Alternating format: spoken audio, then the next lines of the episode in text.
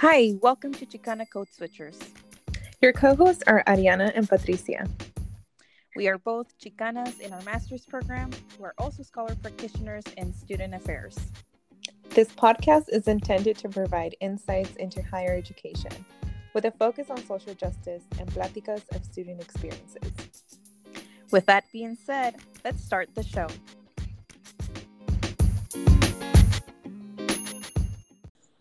Hi, everyone. Hi, everyone. We want to start our episode by uh, giving a Patreon shout outs to our new Patreon contributors. Um, they are two very special people in my life. Um, their names are Jaime um, B and Mariana GM.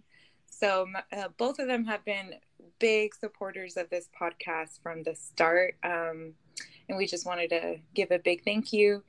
And um, let's start th- this new episode. So, hi everyone. My name is Patricia, um, and I am your co-host. And Ariana here. Hello. So, Ariana, how has this week been? What are some new updates that you have? Yeah, I mean it's it's been a busy last 2 weeks. Um just gearing up for the student of color orientation that we have at the Harvard Graduate School of Education. We did two recordings of the student of color experiences at Harvard and the first generation experiences of former students who just finished their master's program and um, we're sharing words of advice, things to look out for. Um, these videos, we're planning to use them at the upcoming Student of Color orientation as a way to start a conversation to inform the new cohort of students about what's upcoming because I know there's a lot of anxiety, a lot of uh, questions, unknowns. And so um, we're hoping that these videos address that, can prep them for that so that they can have a, a fruitful year, uh, academic year. I've also been making time to explore Boston. So, um, taking advantage of everything that's free, uh, free events.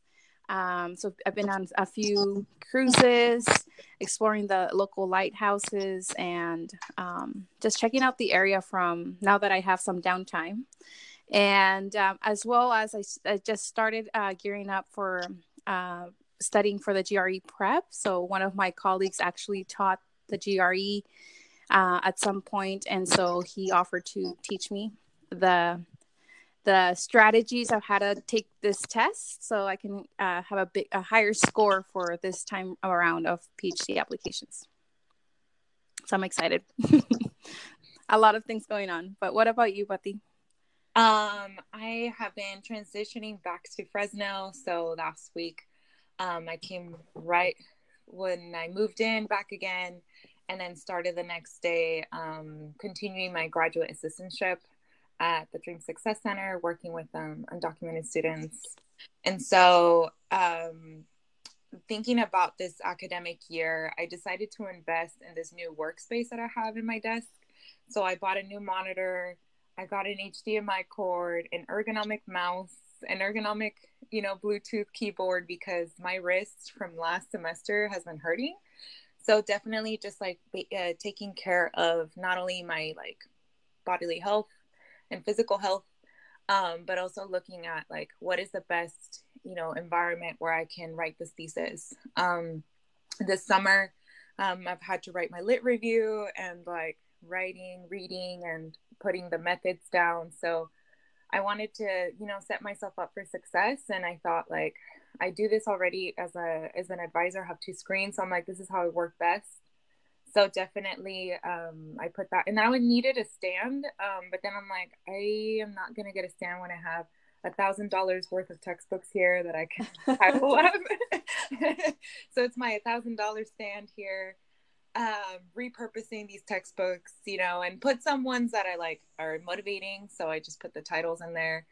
Um, and also, um, because of my advising training that I had last week, um, just been in the process of refreshing and uh, getting updated on these like all new policies uh, for students, especially as they come into this year and just learned a lot about like different policies and just how the trend right now is the increase of GPA, you know, admissions. requirement.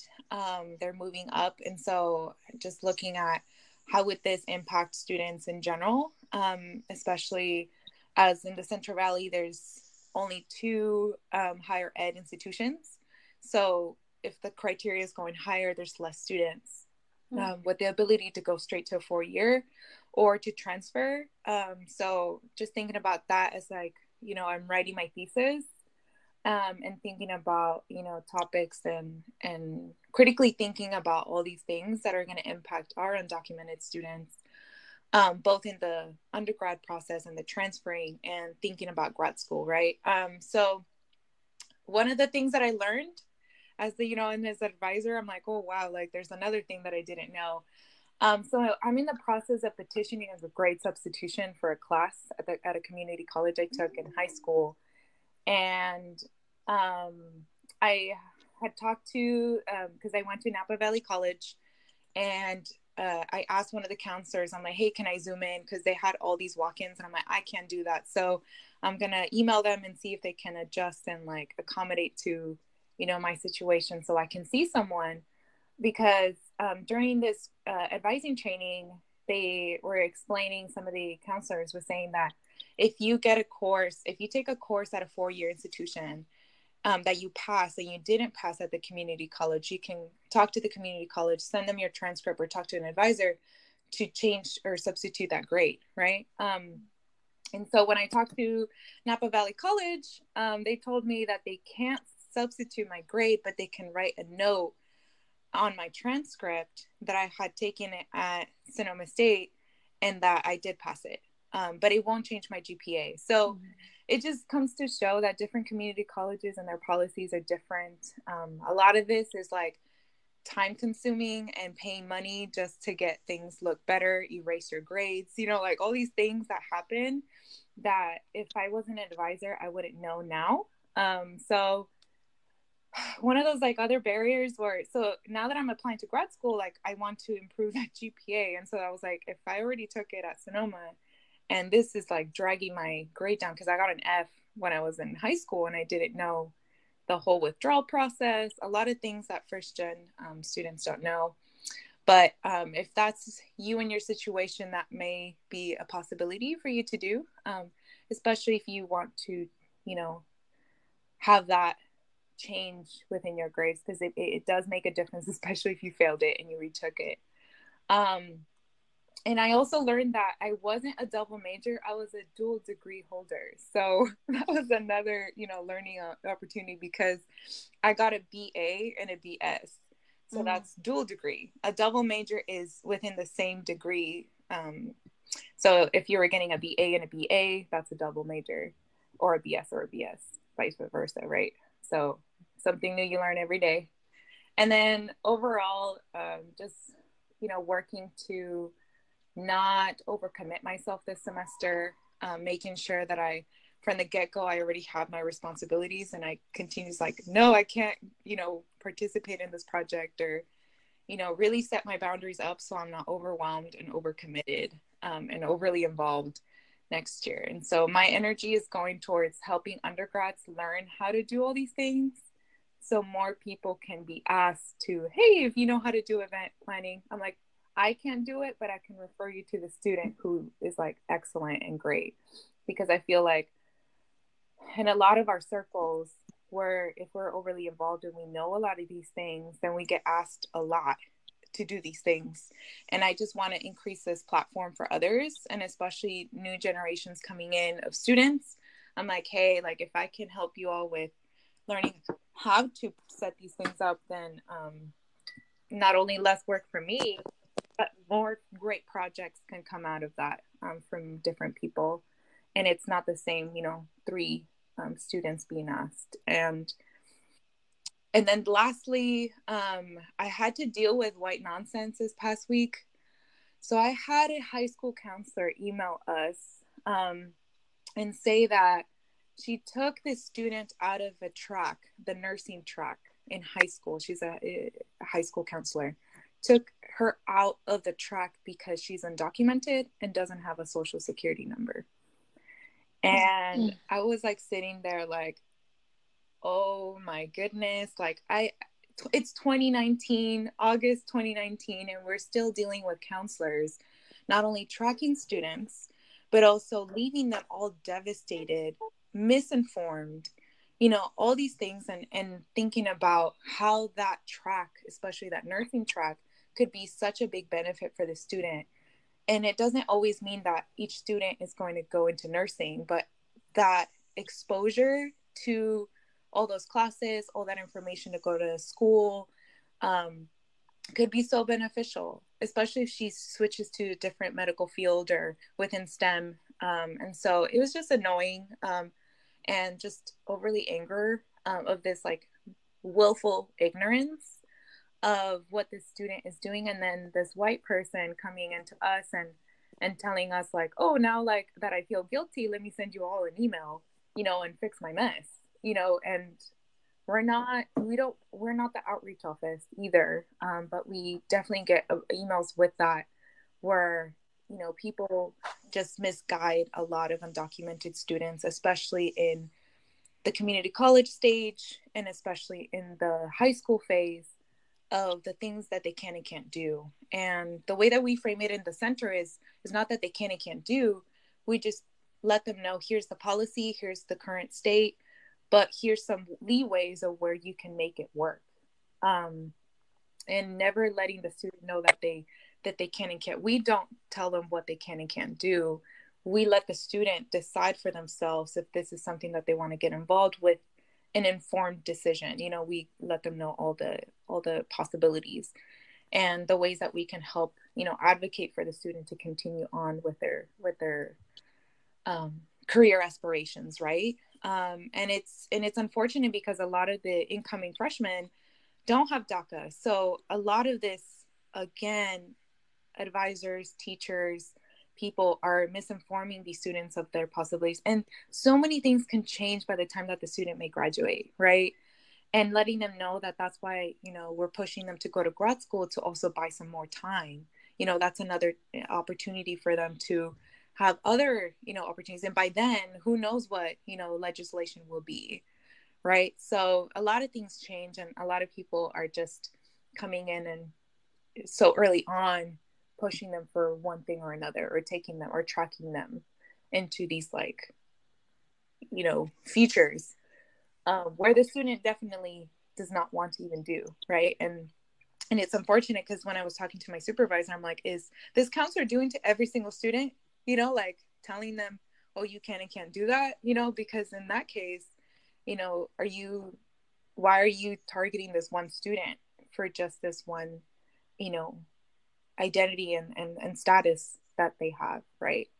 And so, yeah, that is that's been my week.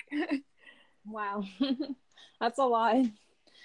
Um, I want to say that I was a lucky, a lucky high school student, and, and in college as well as in community college, I had a good counselor, and unfortunately, I was guided properly. And and that's the thing that was one of my worries and one of the things that my uncle made sure that I was connected with the right people who would ensure my success. And trust comes in trust was the main factor in in my journey. So yeah in that early intervention of like why do counselors at this rate? I'm like isn't your job to help you yeah. know guide the student? And so you're not even doing your most basic you know mission of what you're what your, your career in your field is supposed to do. Girl, uh, I met a lot of those in high school at the high school level all the time. And it was yeah. very frustrating. I don't think it's necessarily maybe that it she's this person was targeting this undocumented individual. I think it's just main, mainly that they don't have the tools or the information and they haven't sought those that information for themselves. Like yeah. you know, until after the fact. Yeah, I told my supervisors, I'm like, let them know about our undocu trainings. Seriously. Wow. Clearly, there's a lot to unpack there, and mm-hmm. there's a lot more to um, also for us to intervene. But again, at the office now, it's just me as a grad assistant. So it's a lot of work and, you know, over 700 students. And mm-hmm. it's just you know, my supervisor who's full time, me who's part time, and that's it. And then the peer mentors, which is just the first year, first time freshman thing, but it's not enough, you know. it's not enough for uh, the amount of work that needs to be done. Yeah. Yeah well they're lucky to have you. And, and that's how it happens in higher ed.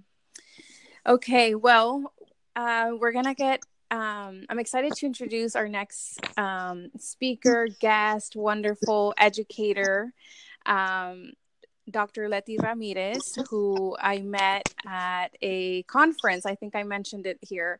Um, back in May, I went to a conference in Puerto Rico, and I.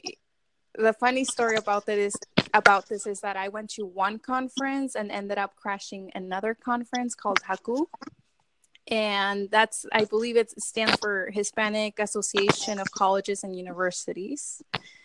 And um, that's where um, one of my one of my friends was attending that conference and i joined him and he introduced me to his wonderful supervisor who turns out to be leti um, and that's how we met. And here we are. It's august and we are so lucky to have her as one of our guests on chicana code switchers.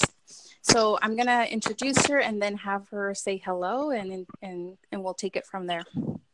Um, Dr. Leti Ramirez was born in El Paso, Texas, grew up and went to school in the border city of Ciudad Juarez in Chihuahua, uh, Mexico, uh, from K through six, and then continued her education in El Paso, Texas, in the U.S.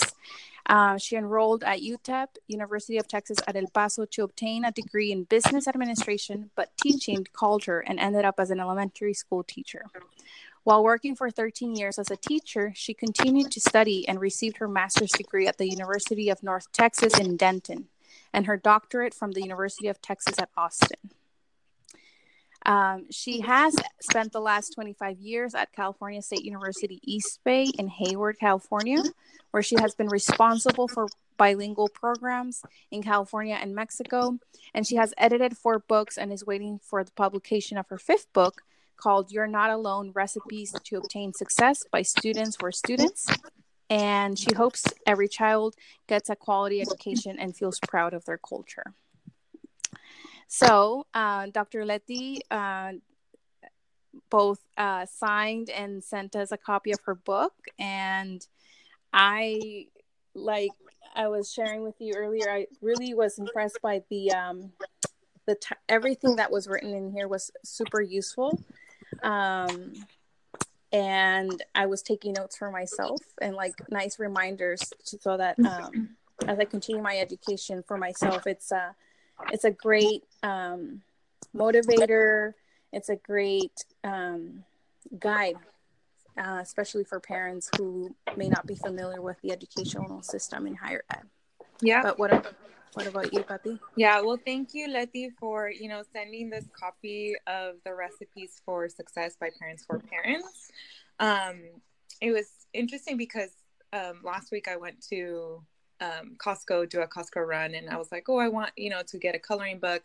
And then in the section in there, um, Costco has like all these different books, and then they're all geared towards like different levels. So like pre-K, kindergarten, and they're just like little workbooks for students who just learn how to do science, math, you know, all these things. And then when I opened this book, when I got it, it was interesting because it really laid down like how do you involve your student into you know thinking about stem nutrition learning about the educational you know public education system in the us like it lays so much down that um when I was like going to Costco, I was with my boyfriend and I was like, oh my gosh, this is this is something I wish like more parents knew about. And most importantly, now we're seeing it as adults that this is like extremely some of the gaps that we get with our own students and our own parents where there's that information gap um in there and that I mean, it really lays down a lot of things, even things that I didn't think about, you know, like how do you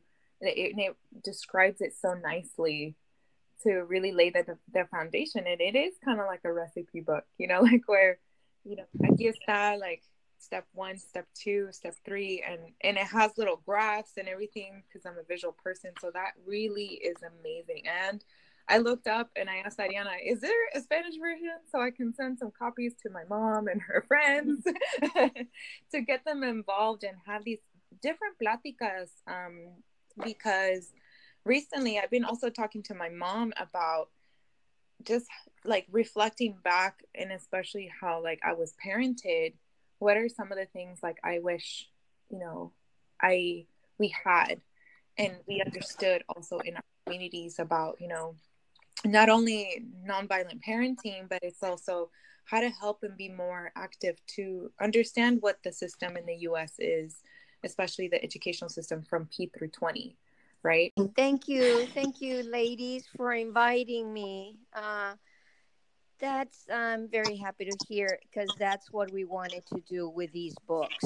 Um, these books were where was the idea of parents was the idea that questions that they had that they wanted answered. And is after many workshops that we had with the parents that they said we wish other parents would get this information. And uh, so then we decided to set up and do conferences and do um, and do an article. And then they said um, you know uh, what else can we do? I said well you can write a book. And then they said okay let's go for it. And i'm going like oh my god what did I, what am I going to do? And after several years, we did the Spanish version first because um, they were Spanish speaking parents. So we did No Está Solo first in Spanish. And then after that, then we did the English version. So the English version has two more chapters in English than the Spanish because uh, a student identified that we needed to cover uh, parents with sign language for with sign language with students with deaf students for uh, to teach them about sign language. So um, so that's what that's how these books came about. Wow, um, I appreciate that. Um, as Patricia was sharing that it's in Spanish and that um, I like the title about like no estás solo, and I think it, it translates differently in Spanish. Uh, no está solo recetas para obtener éxito de padres para padres, um, and that it's it can be found under um, VelazquezPress.com. Um, but I guess just taking it a back, uh, taking a step back, uh, Dr. Letty, did you always know that you wanted to be a teacher? Um, I know you mentioned that you were pursuing a different field, but like, how did, where did that change come from? What was that calling? Well, I guess uh, it runs kind of in my family. My mother was never a certified teacher, but she uh, started teaching when there was a one one room school in Mexico. So uh, she uh, she she taught for over thirty years, but uh, I thought I would never be a teacher after seeing her with all her grade papers and how to help kids and how worried she was about her kids. Mm. I thought there's no way. I just like there's no way I would ever do that. Uh, and I enrolled in business. And um, after taking the business classes, the accounting, the bookkeeping, it was just not for me. I thought, I know I have money in the bank. I'm not just not going to stay and do all these little um, it was it was just I love math, but it was just not for me. So uh, some of my friends were in teaching, and uh, and I they were having so much fun, so I joined them, and uh, that's how I ended up in teaching. And then I continued teaching while I went to my master's and when I went on my doctorate. So that's why it took me a little bit longer. I never went just to school full time. I always worked during the day and or worked um, went to school during the day and worked at night. So either or. I was I always had that. How you identified the process that you went through organizing the book. Um, I know that there's sections of it um, about the the health of the child. You know, like the nutrition aspect of the of the um, growing up. Um, there's also discipline, um, and I especially like the uh, the chapter about fostering reading at home um, because it talks about uh, how reading is very important for the intellectual development of our children, but it really goes deep into how um, it affects the brain, its structure. It, it explains how um, that the important part of the cognitive reserve is that it protects us from chronic sickness that progressively wears down the neurons, such as Alzheimer's disease and Parkinson's disease. So, like the impact of reading goes beyond just, um, you know, becoming a uh, a fast reader, but it's deeper than that. So, do you know how? Um, what was your thinking around organizing the book? Um, well, I am not a loner. Um, uh, I like to work in teams. I like I'm social. I like to be with people. So, um, our first two books were working with teachers. So, uh, as we work with mm-hmm. teachers, they identified what they needed, and we have the books on multicultural education. Then, these books, as I work with the parents, uh, and try to answer their questions, them too identified that they wanted uh, first at the beginning early childhood, trying to, like you say, about nutrition to the importance of reading, trying to meet the needs of uh, uh, parents who might not have been in the United States, gone to school in the United States, but to know about the educational system. And then uh, then they identified other areas that we didn't have nor the knowledge to write about and that's where we gather i invited faculty from other invited retired uh, faculty from cal state east bay. I invited um, alumni and uh, they each wrote their own areas and uh, and then once we had all the chapters in also the parents uh, participated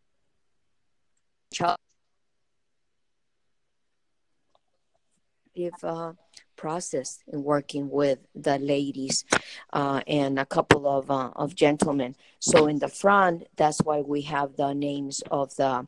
I'm the editor, but these ladies also uh, contributed it greatly. Mm-hmm, mm-hmm. And so, um, how was the process also of like getting a book published?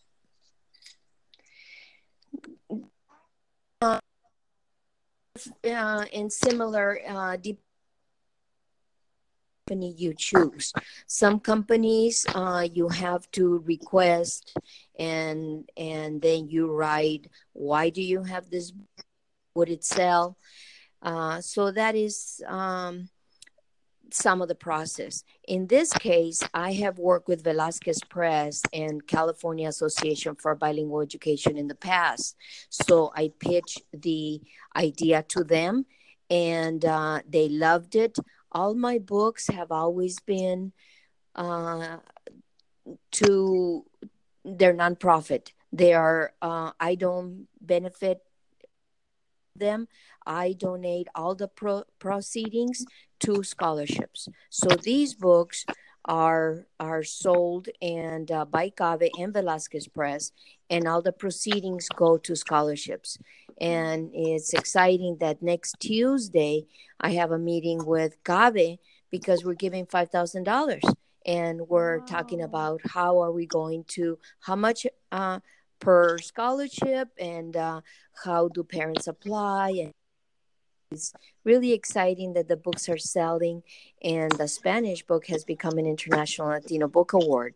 So um, they received uh, more recognition and uh, and so hopefully more parents will benefit now from its scholarships. Wow. And it's amazing that you decided to work with this um, publishing um, company where it's easier to create an ecosystem, you know, where it's not just you selling the books, but there's like it's a reason to just give back because if this the people who are buying this book is you know gaining information, getting insight, and getting tips, and then the people with the money that is made later on it goes back into the community, and it's like a you know it, it, you walk the walk and talk the talk about okay it's not just you know you know giving them information and selling information.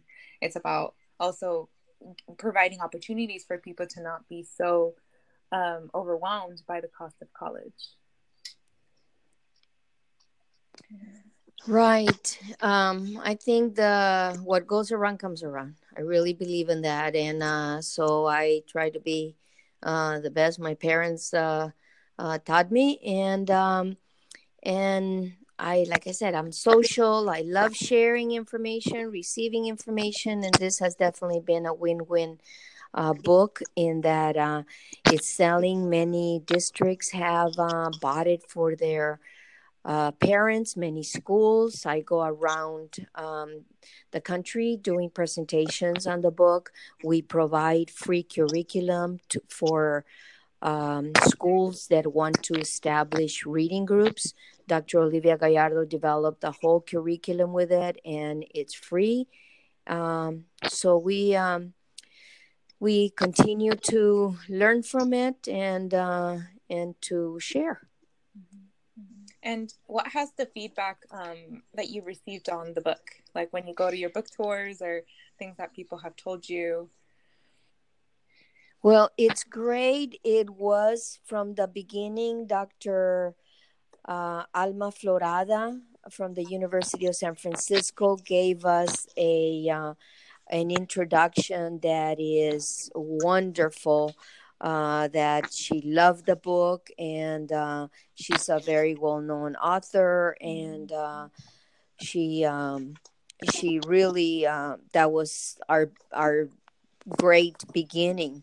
Also um, from the university of Cal- um, the csu east bay our president dr morishita also gave us um, a the forward and during the tours, during the uh, presentations, during workshops, it's been very, very well received uh, because it's so varied. It's not only covering about school or how to get to the university, but it covers how to get out of debt and that was uh, based on one story from uh, one of the parents that said, "I've been t- I've been paying for my TV for a long time, and I still haven't paid it. So how it, why is it that I'm still owe money?" And uh, so it was one one aha moment that we had to deal not only with the education of uh, reading books, but reading for credit cards, reading for finances. So um, so it has been the book again very well received most important or or, or exciting uh, is that we received the international latino book award mm-hmm. and for that presentation we received it in la and we had 26 out of our 30 authors participating so it was a wonderful opportunity that everybody got acknowledged for their work mm-hmm. Mm-hmm. Um, yeah, that's wonderful. I mean, like I said, I was really impressed by it, and I guess this leads me to ask you the following question about the your next upcoming book, which is called Students. Um, remind me the title, Dr. Lippy. It's the same beginning. You're not alone. Recipes to obtain success. But this book is by students for students. Mm-hmm. This book is by undergraduate students. And how this came about was by. Uh, after receiving the book award and the undergraduate students learning about it, uh, there came an opportunity to do research and they said well can we do research and can we write a book like the parents? Mm-hmm. so i said let's go for it. Um, you can do research and we can all uh, learn about it and we can all do another book. So students um, uh, interviewed other students. Students learned and wrote about uh, their stories. And uh, this we have over 80 entries and 65 made it into the book. Wow. So uh, it was very, very uh, exciting to see the students. Uh, and it's also a book by students, uh, and it's um, it has stories that are the student stories. It has students by alumni. It has students by faculty from interviewed by students and uh, it's an, again another community effort but this is led by students instead of by parents mm-hmm, mm-hmm. and that, um, i mean those, that's the uh, the book that we con- were contributing authors for and when do you expect it to be released just so our listeners can be on the lookout and where could they get a copy of it once it's published Oh, great. Well, um, go to Velazquez Press, and uh, they will be the ones who will be um, distributing. And uh, Velazquez is with both Z's, as uh, V E L A Z Q E Q U E Z Press, P R E S S dot com. And um, the release should be any time now. I'm waiting for it. I've been uh, approving the chapters uh, because after the process of writing a book, it's long.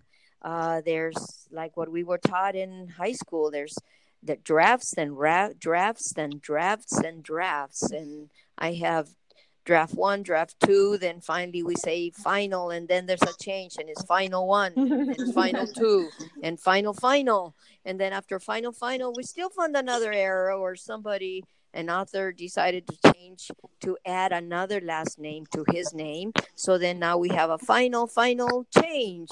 So trying to um, to do this through the process, it just takes a long, uh, uh, a lot of time. So hopefully by the end of this month, I'm hoping that by the beginning of uh, September, it will be released. And um, we already have some of the um, some of the authors that are alumni from the university from csus they uh, already have uh, requested. We have a couple of uh, debut parties that they want to do debut of the book. So oracle is uh, is uh, would like for us to come and debut the book at oracle. So we'll see where we go we have had visits to Tesla. We've had visitors to Google, Facebook. So it's exciting to to visit all these uh, places with our undergraduate students to learn about it.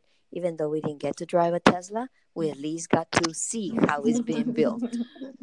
so uh, so it's exciting. So hopefully we'll let you guys know when it's released, and hopefully it'll be soon and we'll definitely um, announce that in a podcast and include those links for people to you know read this book um, the by parents for parents and then later on the students um, for students. That way they can include them in their curriculum. I know there's a lot of summer programs uh, where this would be a really great read for you know the students and the parents to read together in their own different books and then you know cross reference to see you know where is the similarities where are the differences and have more conversations about you know and even for you know parents or um, older you know individuals who don't necessarily are a parent or are a student anymore but these are the conversations you can have with your own families where you know it would be a great gift to give to mm-hmm. those around you who are still experiencing either the k through 12 system or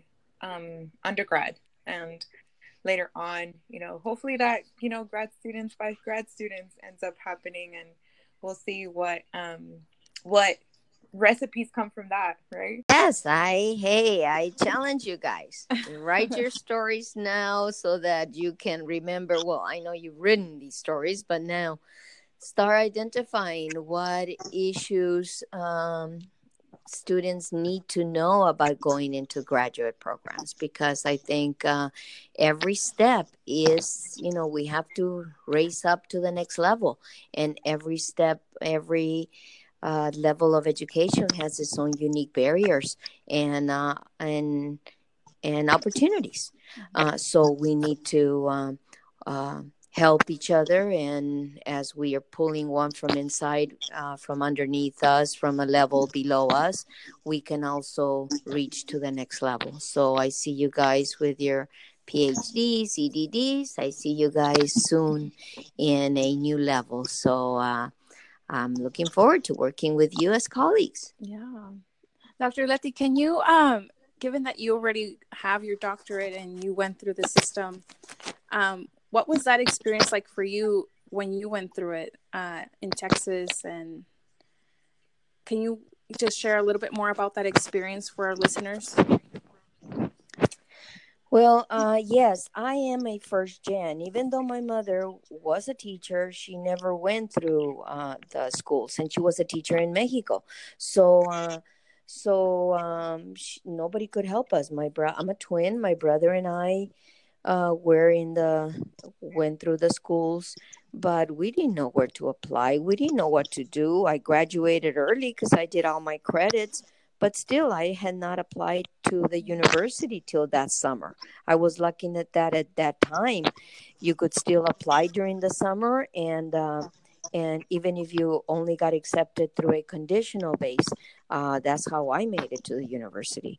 I applied i remember like in may or june and and i was encouraged. I was uh, very much supported by my parents to go to school. So um, so i went i remember going to a university not knowing where to go not knowing what to do.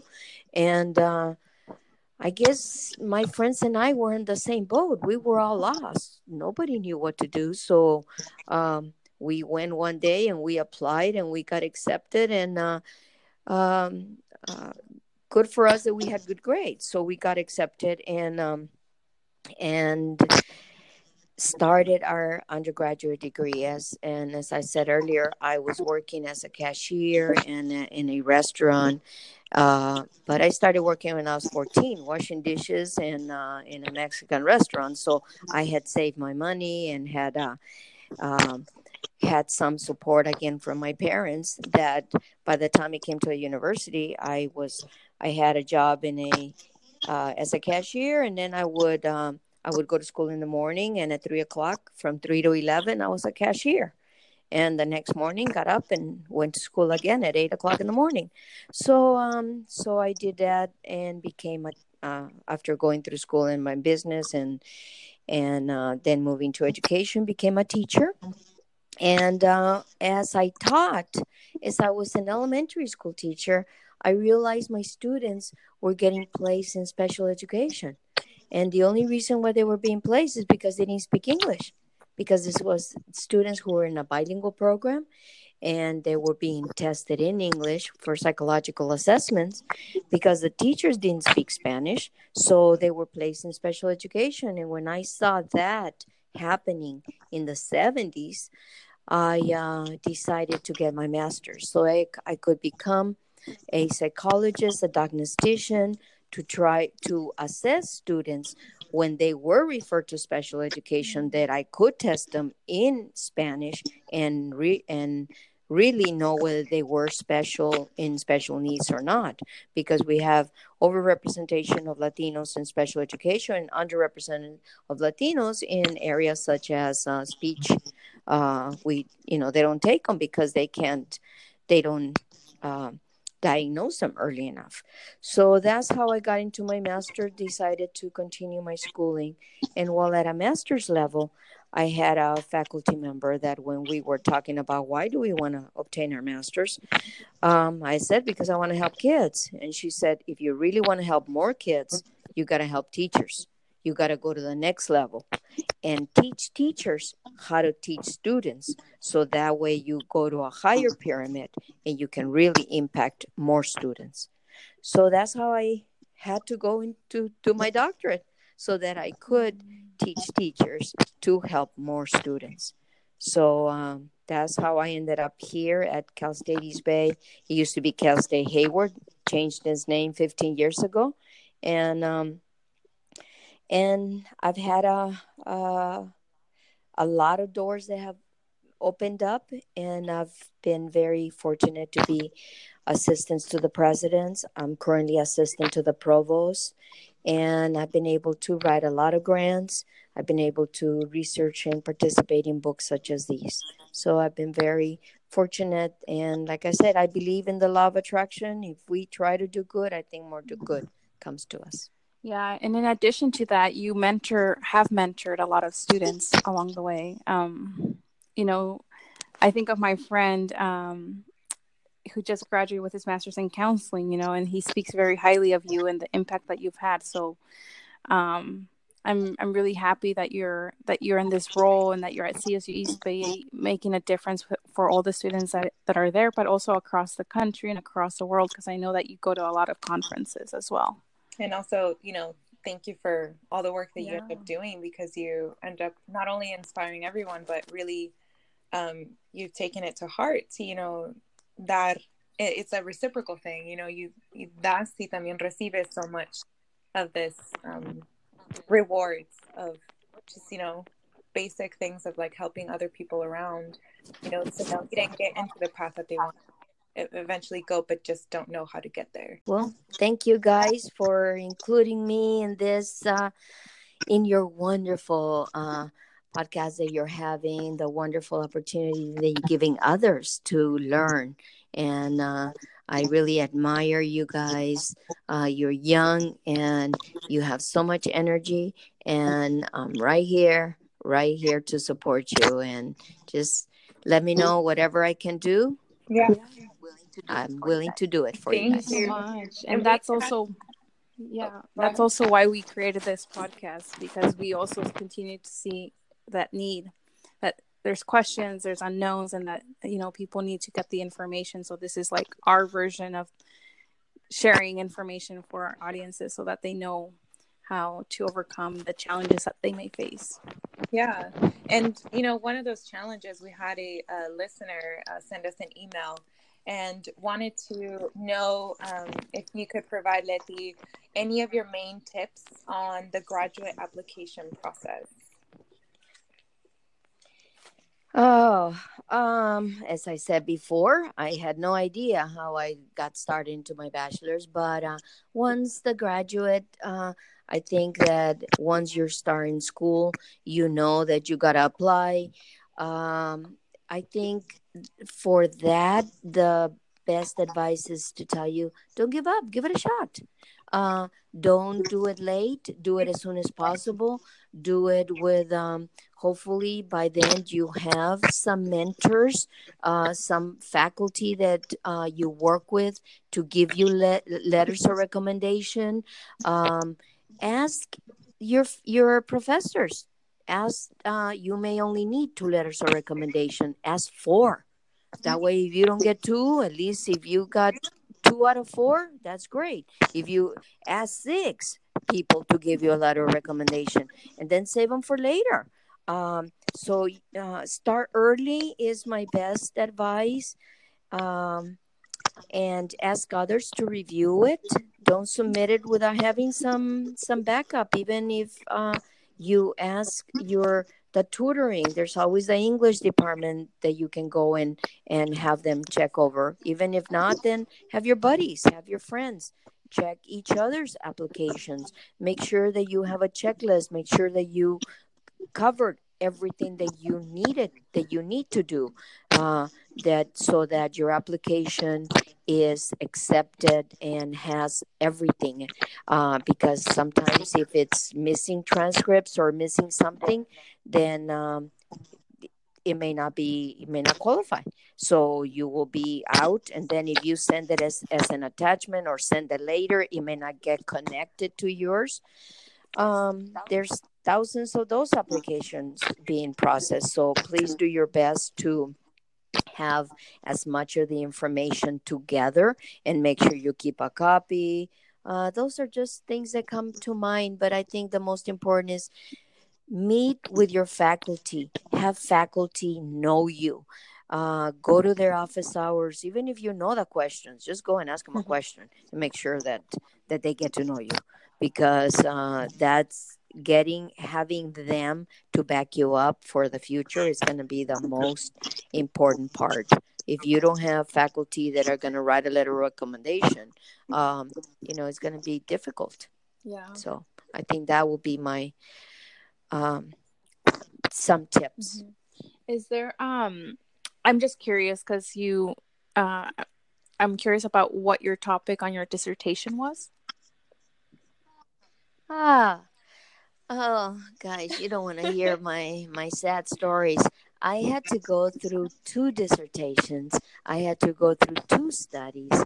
I had to go through two departments. My my problem, I was doing it in bilingual special education, and my fac my the faculty that I was working with were getting divorced, and neither of them was going to accept my my dissertation after I had gone through it and and and done it. So I was about to drop out when another faculty member uh, that was on my committee he said, "You know what? Switch to." Uh, to um, my department, general education, and uh, let's do another study. Let's do another quick study survey, and uh, and I'll help you because I know that you've already done it. You've already done all your work. So let's find out another topic that you're interested in, and let's work on it. So I was interested in site-based decision making, what the schools were doing, how were they deciding what information to share how who was involved in the decision making process and i did a survey of uh, different schools in texas and publish that. And that was the end of it. But uh, it was i've had it was a tough it was a tough it took me almost 10 years. So hopefully you guys won't take you that long. Yeah. Hopefully not. But um thank you so much for sharing that with us because i know like we we say do you know when we're talking about grad school uh, phd programs like oh do what you're required to do but things come up and things like what you shared with us you know like that's out of your control. That has nothing to do necessarily with you as a student and what you've um, written. Um, but i guess it would fall under bureaucracy right? The bureaucracy that happens in academia. And just hearing your story about what you encountered in the 70s and how um, like how those trends still come up now in 2019 like the story that Bati shared at the beginning about the undocumented student like these things that by now we would think you know educators counselors should know better or you know shouldn't be doing are still happening and are affecting our students and are affecting their futures you know for for example like dropping out or you know not finishing their requirements due to someone else's cause. Yeah. And simple things like um, just like a lack of update of policies, right, that don't benefit us. Um, like simple things like transfer credits um, or transferring even within your master's degree to your doctorate degree where you don't have to spend so much time, uh, you know, doing all those intro level classes. So, and, and things that we talked about in the last episode with um, uh, with Pablo about you know his opportunity where that came up where it's just recent new policy that was passed within the system. And so as an advisor now like there's a lot of things that are out of control and it's due to policies that don't help us right right? That, that just push us away or push us out of pursuing all things. So um some of these things you know we've encountered so many no's along the way that once we get into higher ed it gets worse because not only is it an unknown territory but it's also uh, policies that impact us even greatly and so and other people end up internalizing that rejection internali- uh, internalizing those mm-hmm. bad experiences and think that it's their fault mm-hmm. while it's actually a very systemic thing that happens and it's different across every campus mm-hmm. right yeah sad that oftentimes that is still happening I often deal with students at the community college where somebody tells them, a professor tells them to take the same class over and over again, and which is criminal. You know, you're wasting your time taking certain classes that you don't need. And uh, when we don't know, uh, you know, and oftentimes we don't, we have, we don't know what to go ask. We don't know who to go ask. So this is, you guys are doing a wonderful job. So thank you. Mm. Thank you. And so, um, transitioning into our announcements, um, we have a graduate school application webinar happening. Um, the pre registration is August 25th. There are instructions on how to register and also sign up and everything. Uh, we will include all those links in the um, episode uh, caption.